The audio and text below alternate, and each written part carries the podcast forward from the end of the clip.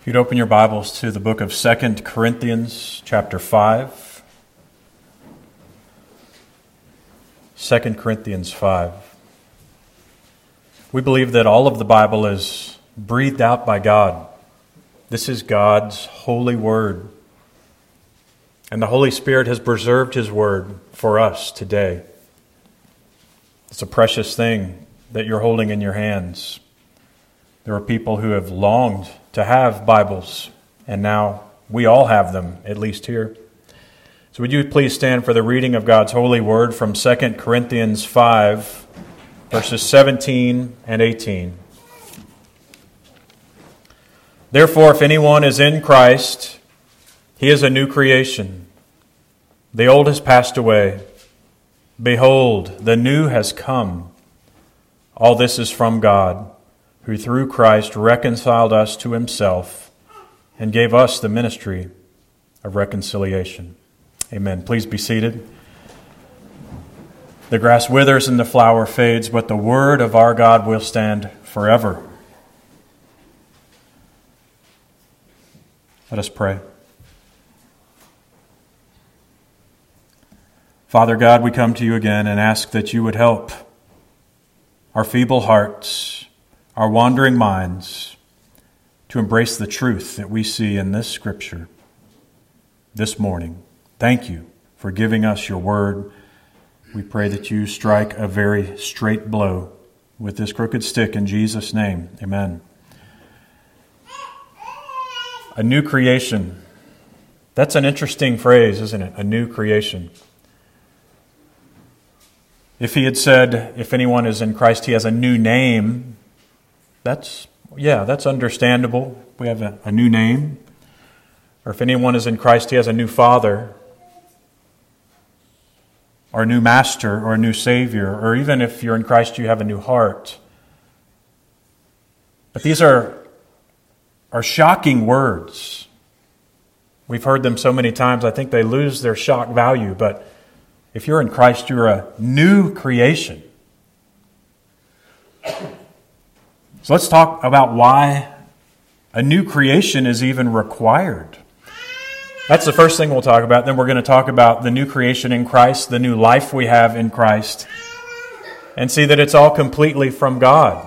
So, why? Why a new creation? Why is Paul using these particular words? Well, I want you to turn with me to Ephesians chapter 2, just a few pages to the right. Go to Ephesians chapter 2 and let's just read a few a few verses here. Ephesians 2.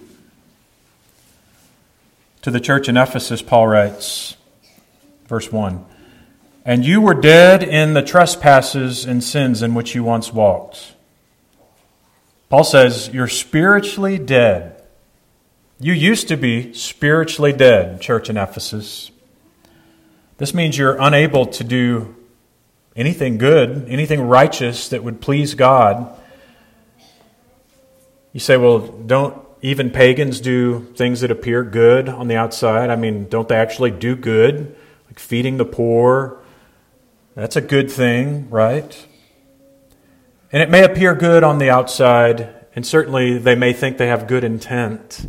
But for something to be good or righteous in the eyes of God, it must be the right thing, done in the right way, for the right reasons. The right reason being the glory of God. And certainly pagans do nothing for the glory of God. So, not murdering, that's a good thing. If someone doesn't murder, good on you. I'm glad. That's a good thing. But is it truly righteous? Is it truly good in the sense of it pleases God? Well, no, it can't be because it's not done to the glory of God. And even if it's a good thing, if it's not done for the right reason, i.e., maybe I'm afraid of punishment, uh, maybe I'm doing it under protest, I'm driving the speed limit only because there's a cop right behind me. I'm afraid of what might happen. It's not the right reason, right, for obeying the law. So Paul's saying that this was the state of everyone. You, you could not do anything to please God. It might look like a good thing, a right thing, but it may not have been done in the right way or for the right reasons. We also see that you're spiritually dead because you're still under an old master, a covenant of works, which demands perfection. And none of us are perfect. Under the covenant of works, after the fall, none of us are able not to sin. We will sin. We can do nothing else. We're also spiritually dead. We see it in that we are at complete enmity with God. Hence, the whole point of Christ, the whole point of Jesus. And we'll talk much more about that next week. Finally, we'll see that Paul highlights not only are we dead, we are in slavery to the world, the flesh, and the devil. You wonder why we talk about the world, the flesh, and the devil being the, the unholy trinity, if you will.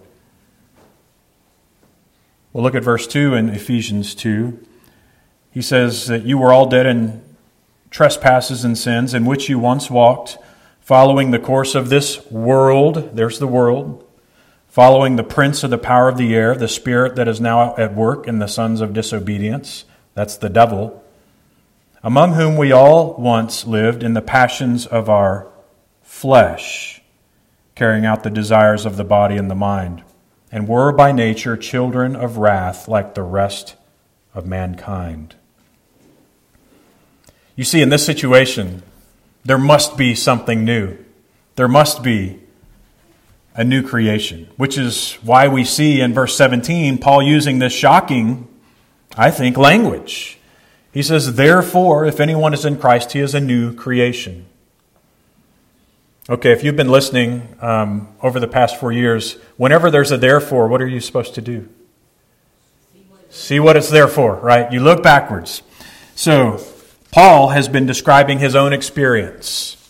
He's been ministering to a church that hasn't appreciated his ministry, has actually rejected it, embraced false teachers, people who were more eloquent, who were more powerful in their speech. He's been severely tested. They seem to have rejected the pure gospel, and Paul has instructed them in this letter that it's all okay because this is all from God. And as you press me and try to crush me, and as I feel dismayed, this only, these hardships only strengthen my message. This is part of the therefore that he's referring to. The more he's broken, the more this treasure within him is, is poured out to the church of God. So their persecution actually only serves to make him more effective in this gospel ministry that he's been given. So he's looking at all of his life and he's saying, Therefore, because my calling is from God, because the, the outcome of my ministry comes from God, the effectiveness of all that I say to you is from God, therefore, because of your sovereignty in this ministry, I know that it's all God. He says, if anyone is in Christ, he is a new creation. It's not Paul making new creations, Paul making change. When you come and, and listen to preaching, it's not the preacher who is changing your heart, it's Christ speaking through that broken man, creating something new when you come to Christ. So if anyone is in Christ, let's look at those two words in Christ. What does that mean? Well, based on Ephesians 2, it means something brand new. It means being reconciled to God.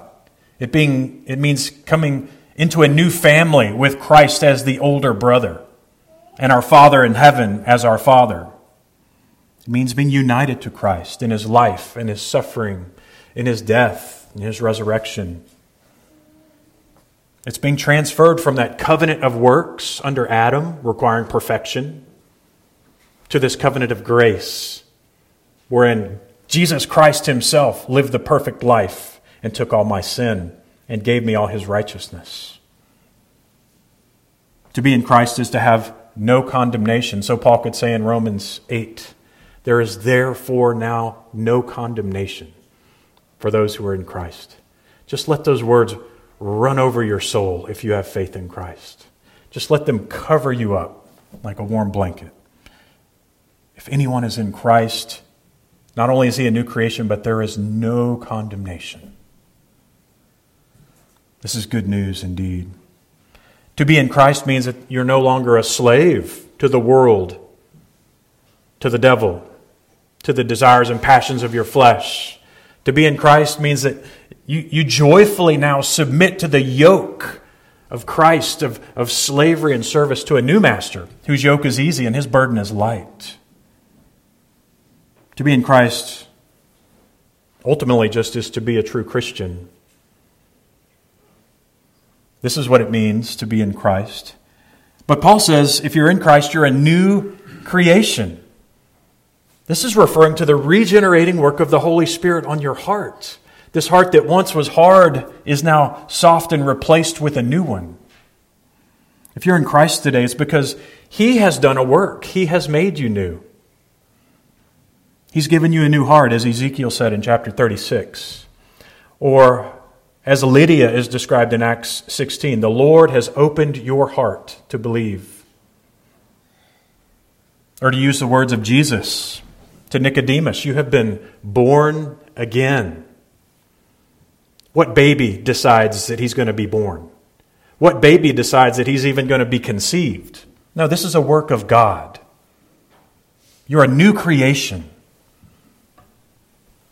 When God does something to the human soul, it's a new creation. Well, creation really is the key word. Why is Paul saying that you're not just with a new father, you're not just in a new family, but you have a new, you are a new creation, or in the Greek, a new creature. This is a completely new thing. What is he referring to? Well, he's referring to Genesis 1 and 2. When God, the Almighty God, created out of nothing the entire universe in the space of six days by the word of his power, and all very good. He did it without cooperation from anyone or anything. He didn't use any pre existing matter. He spoke it into existence. No one helped him. He didn't need any help. He just commanded and it was done. So, this is what Paul is referring to when he says, if anyone is in Christ, he is a new creation. If you have been born again, it's because God recreated you.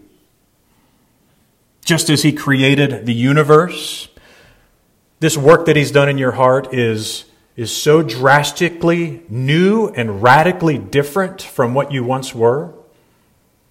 So much so that just as nothing existed before God spoke it into existence and then He spoke and it came, a creation, it's that same that same idea that it's so, it's so different what God has done, that this is a new creation. All done completely by the power of God. It was, it was by fiat, it was an act of divine will, of sovereignty. He's the creator God. And you remember when, when God finished creating the world in six days, what did he say? He said, It's very good.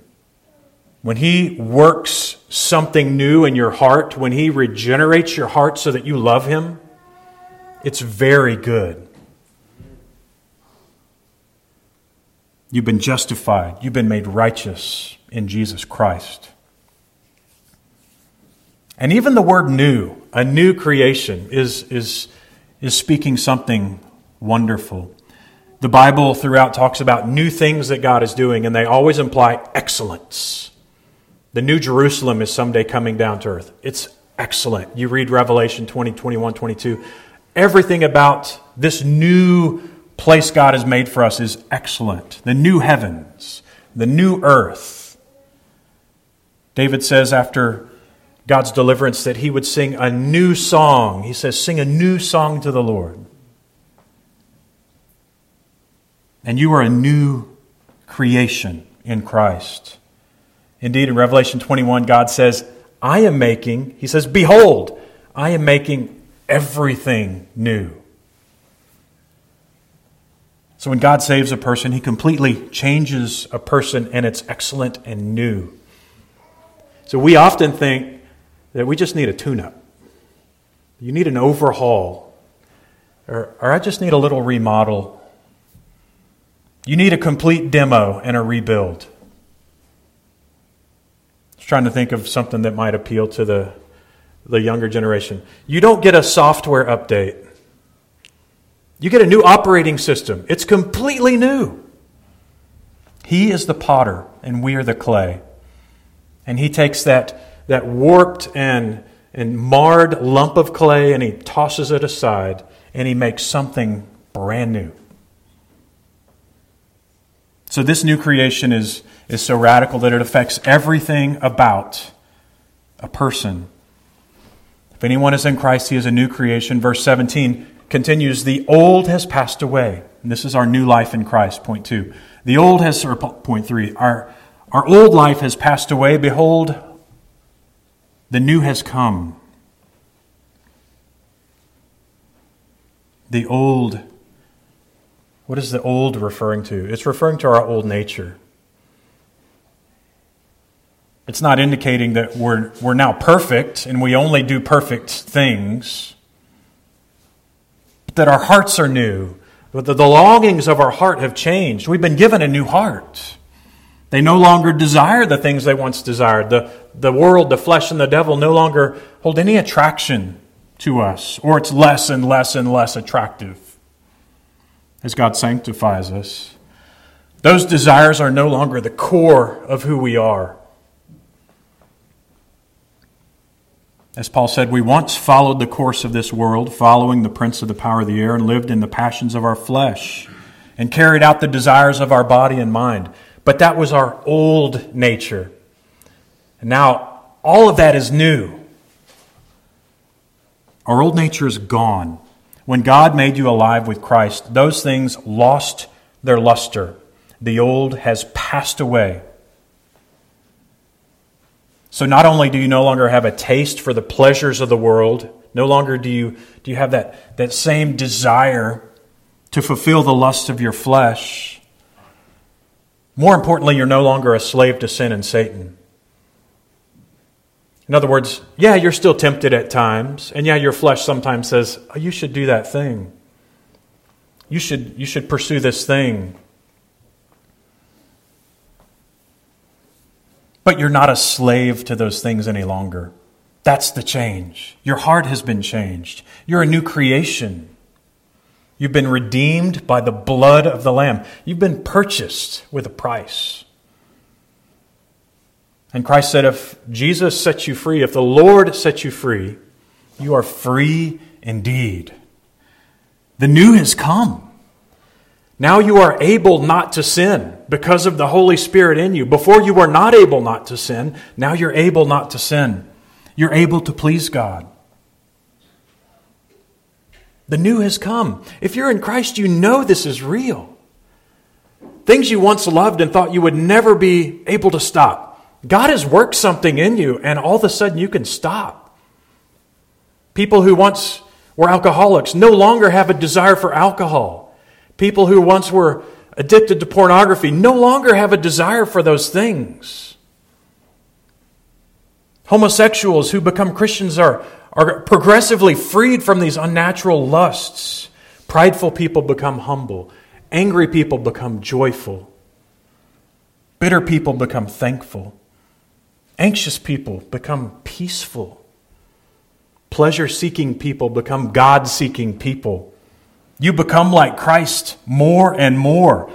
The old has passed away. Behold, the new has come. This, this old way of life was always leading you down into deeper and worse sin. But with the new way of life, yes, we still sin at times, but it's always a pattern upward. You become like Christ throughout your life, you want to know your Father and you want to please Him. And Paul has mentioned this throughout this letter also already. He said, The light has shined in our hearts to give us the light of the knowledge of the glory of God in the face of Jesus Christ. Amen. This is the new life. He says that we all with unveiled face behold the glory of the Lord and are transferred from the same image, transformed into the same image from one degree of glory to another. Amen. This is the new life, the new creation. The new has come. Our outer self may be wasting away, but our inner self is what? Being renewed day by day by His Word and by the Spirit. This is the new creation. What is being mortal is swallowed up by new life. We have a new hope. And we know that someday God will take us to our new home. Indeed, the old has gone. Indeed, the new has come. Praise God. Glory be to God.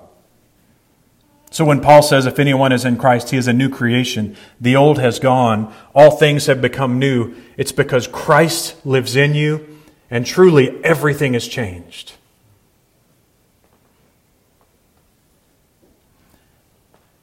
If you have faith in Christ, you know how true this is. You know that the things you once desired no longer have a hold of you. You know that, that the sin that once held you tightly is being broken progressively throughout your life. Sometimes it's a radical amen change. Boom, it's all over. Sometimes this change takes a little bit longer, but you know that the intent of your heart is always to please God. This radical change, this new creation is also a perfect opportunity and a wonderful sign that you're truly in Christ. At the end of this letter, 2 Corinthians,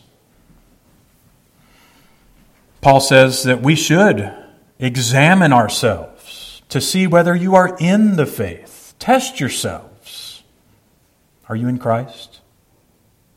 He says, Or do you not realize this about yourselves, that Jesus Christ is in you, unless you fail to meet the test? So when you, you stop and you look back at your life and you ask yourself, Am I a new creation? This is a good question. What exactly should we be examining? That Jesus Christ is in you and you're a new creation. Well, what does that look like? We examine what does what you say you believe actually line up with how you live, what you desire. Do you really love and trust Jesus? Or do you say that for whatever reason? A fear of hell, or you say you believe in Jesus, but you actually desire the pleasures of this world more than anything spiritual, anything related to God. And you know this because you always find yourself choosing to pursue the pleasures of this world.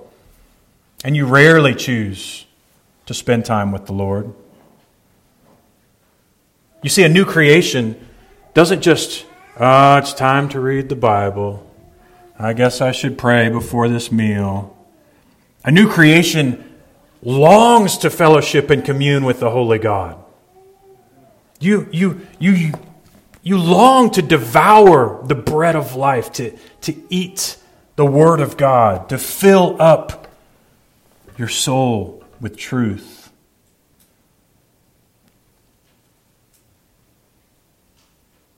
You say you believe in Jesus, but you pursue the lust of your flesh much more than you pursue anything spiritual, much more than you pursue Christ.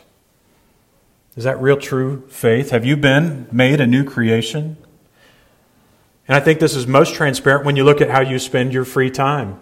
Well, I've got five free hours a day. Well, I did read my Bible for 15 minutes this morning. But after that, it's done, and I'm just off to the races. I'm going to watch this game. I'm going to do that show. I'm going to do this thing. I'm going to go this hike. I'm going to do this. Okay, well, those things are okay. What's the desire of your heart? Is that what a new creation does? Pursues the lust of your flesh with reckless abandon? You say you believe in Jesus, but does your life show a real change? Is there anything new? Has your behavior been altered at all? Certainly, we're not saved by works. We all know that. We're Presbyterians. We know we're saved by grace alone, through faith alone, in Christ alone. Amen. But when you examine yourself, you're not examining only that you believe the truth about the gospel. You're examining your life. You say, Preacher, this is just so hard. Why do you always talk about these things that really challenge me? It makes me not like to listen to you. Jesus taught that hell will be filled with people, filled with people who claimed to follow him. People who come to church like us every Sunday. And someday they would say to him, Lord, Lord, didn't we pastor churches in your name? Weren't we missionaries in your name? Didn't we teach Sunday school and, and run the nursery in your name? Didn't we help with all of these various church activities? Weren't we deacons and elders in your name? Didn't we do good Bible times every morning and come to church faithfully and do other mighty works in your name? And Jesus said, I never knew you. Depart from me, you workers of lawlessness. This should cause, cause all of us to step back and say, What in the world has happened. Why would Jesus say that? He's describing people who think that making an outward show of religion is the same as actually taking up your cross daily and following Jesus, of counting the cost. They thought that professing faith in Christ was the same as having faith in Christ. They refused to examine themselves and alter the course and pursue Christ. Because once they did, they might realize that they were a, not a new creation, that this was just the old thing that was polished up, the, the oil change. Maybe that's sufficient instead of the complete overhaul. Jesus also said a tree is known by its fruit. Your inward fruit, he describes throughout the Sermon on the Mount. Your outward fruit as well. What you truly desire is indicated by what you actually do. And who you really love is seen by whom you, whom you obey. Again, he's not talking about perfect living, but a new creation means that your mind, your will, your emotions, all that you are, is under completely new management. What pleases you is to please the Father. But what makes you tick is waking up and thinking, Lord, I want to glorify your holy name today.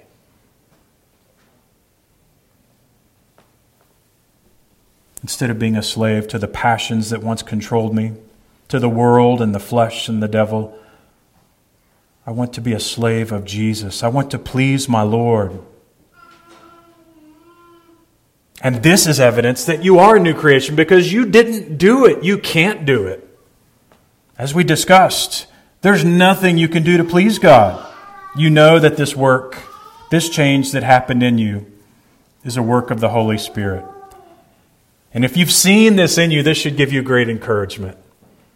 If you say, Well, I once thought the Word of God was just a great burden, and now I find it to be a great joy, praise God.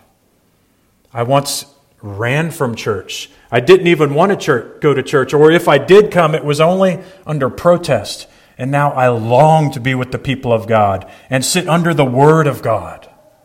Praise God. This is part of being a new creation. This desire to please God, to be with His people, to hear His Word. But what if that is not your experience? What if today you realize that you might not have anything new.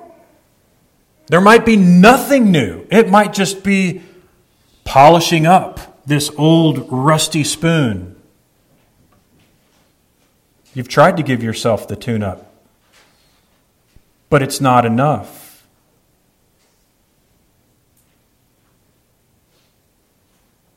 You need to know you're helpless to change yourself in any meaningful way. The Word of God is clear on that. You can't do it. You can't fix it. You can't make yourself be born again. What baby can do that? No baby can do that. What baby can decide to be conceived? No baby can do that.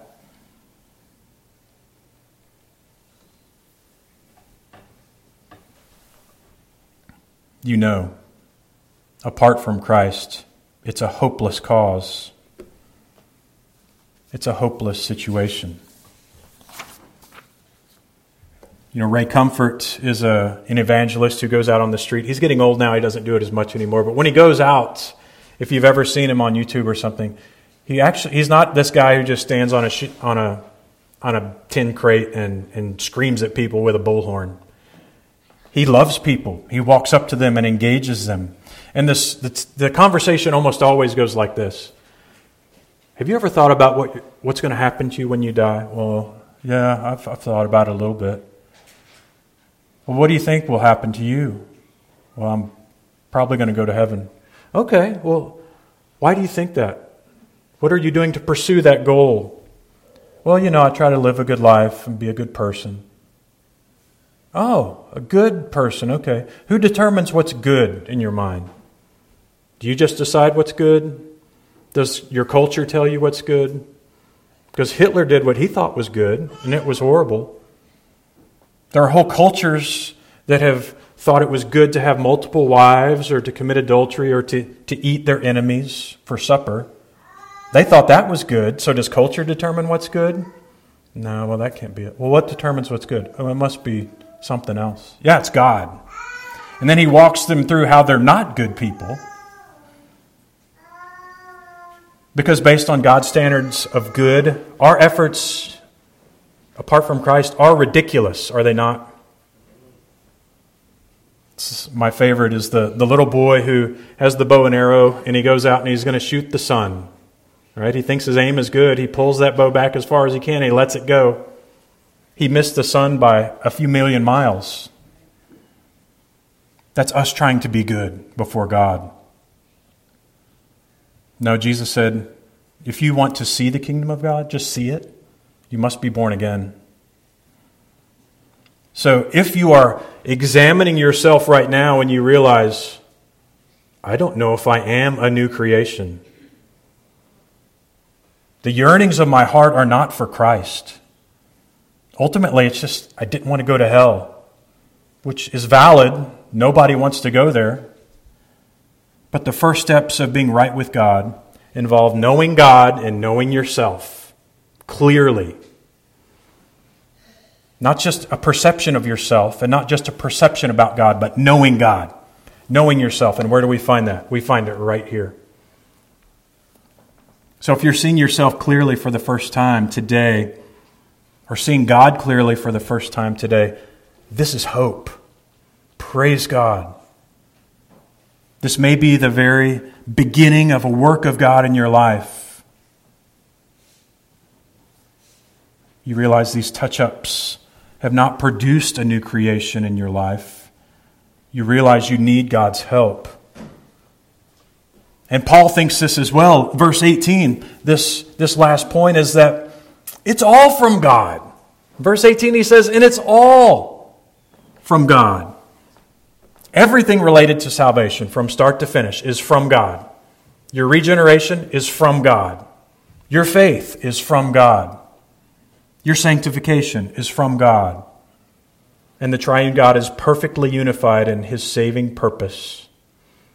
The Father chooses who will be his. The Son comes and actually does the work of redeeming those who are his. And then the Holy Spirit applies that salvation to individuals, to people. And then he enters into them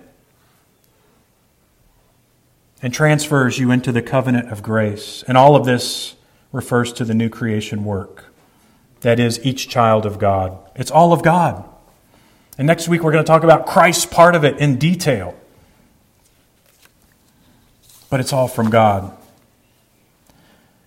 Tonight in home group, we're going to talk about an alternative view of salvation that would say it's mostly from God, but I'm the one that actually flips the light switch. I'm the one that does that work.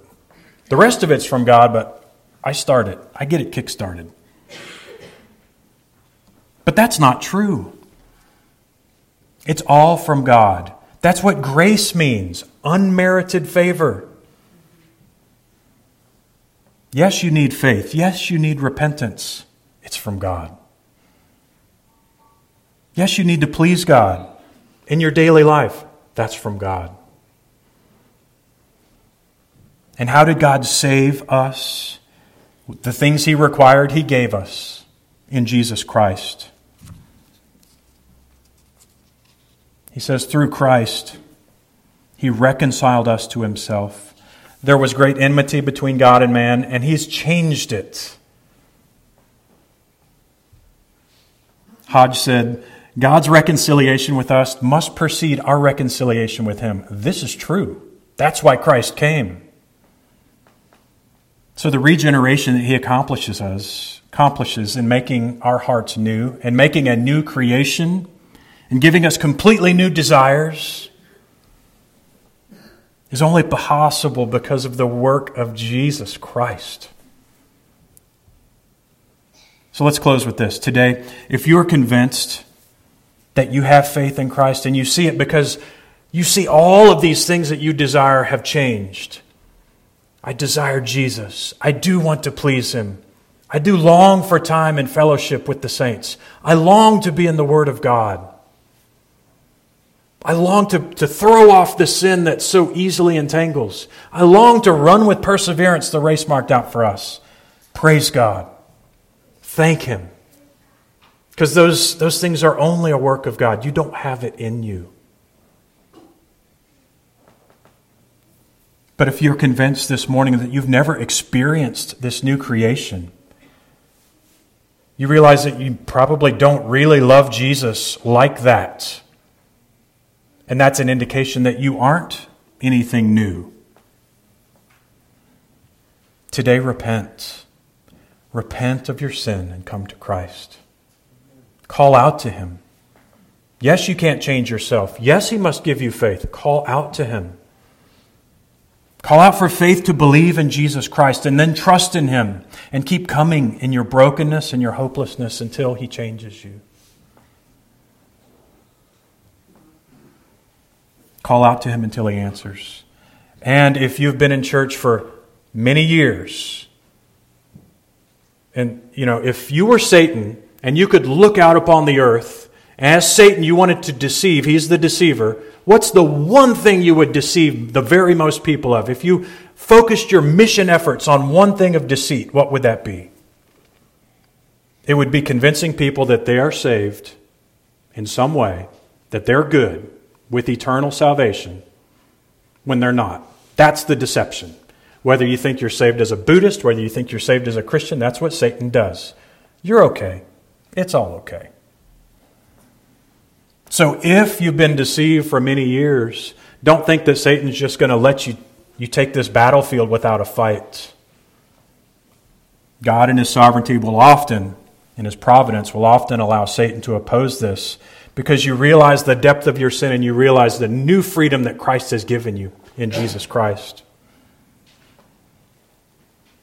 So if you feel burdened and beset, if you feel challenged this morning, Give praise to God. If you just feel weak in your faith, I want to encourage you as well that there's a smoldering wick in you. Maybe your faith is just really weak this morning. You say, I do believe that, and I do desire those things, but my faith is so weak. He will not snuff out a smoldering reed, and a, a bruised reed, he said, he will not break. If you're a smoldering wick, Take heart. And for everyone, Christ says, Come to me, all you who are weary and are heavy laden. That's all of us, isn't it? Weary and heavy laden, and I will give you rest. And take my yoke upon you and learn from me, for I am gentle and humble at heart, and you will find rest for your souls. For my yoke is easy, my burden is light. Let us pray. Our Father in heaven, we thank you that you have given us such a great hope. We thank you that you do make us capable of worship, you make us capable of faith, and you recreate us so that we might be holy and godly in our lives. You recreate us so that we can be righteous in Jesus Christ and stand before your throne. You recreate us so that we will shine as lights in this dark world. We thank you. that you work new creation work all the time and will continue until the very last person whom you've ordained for salvation has been saved. This will continue. Lord, the creation you did upon the universe, speaking it into existence, was a great miracle. And even greater is the miracle you do, bringing depraved, ungodly people into your own family. So do this work in us, encourage our souls in Jesus' name. Amen.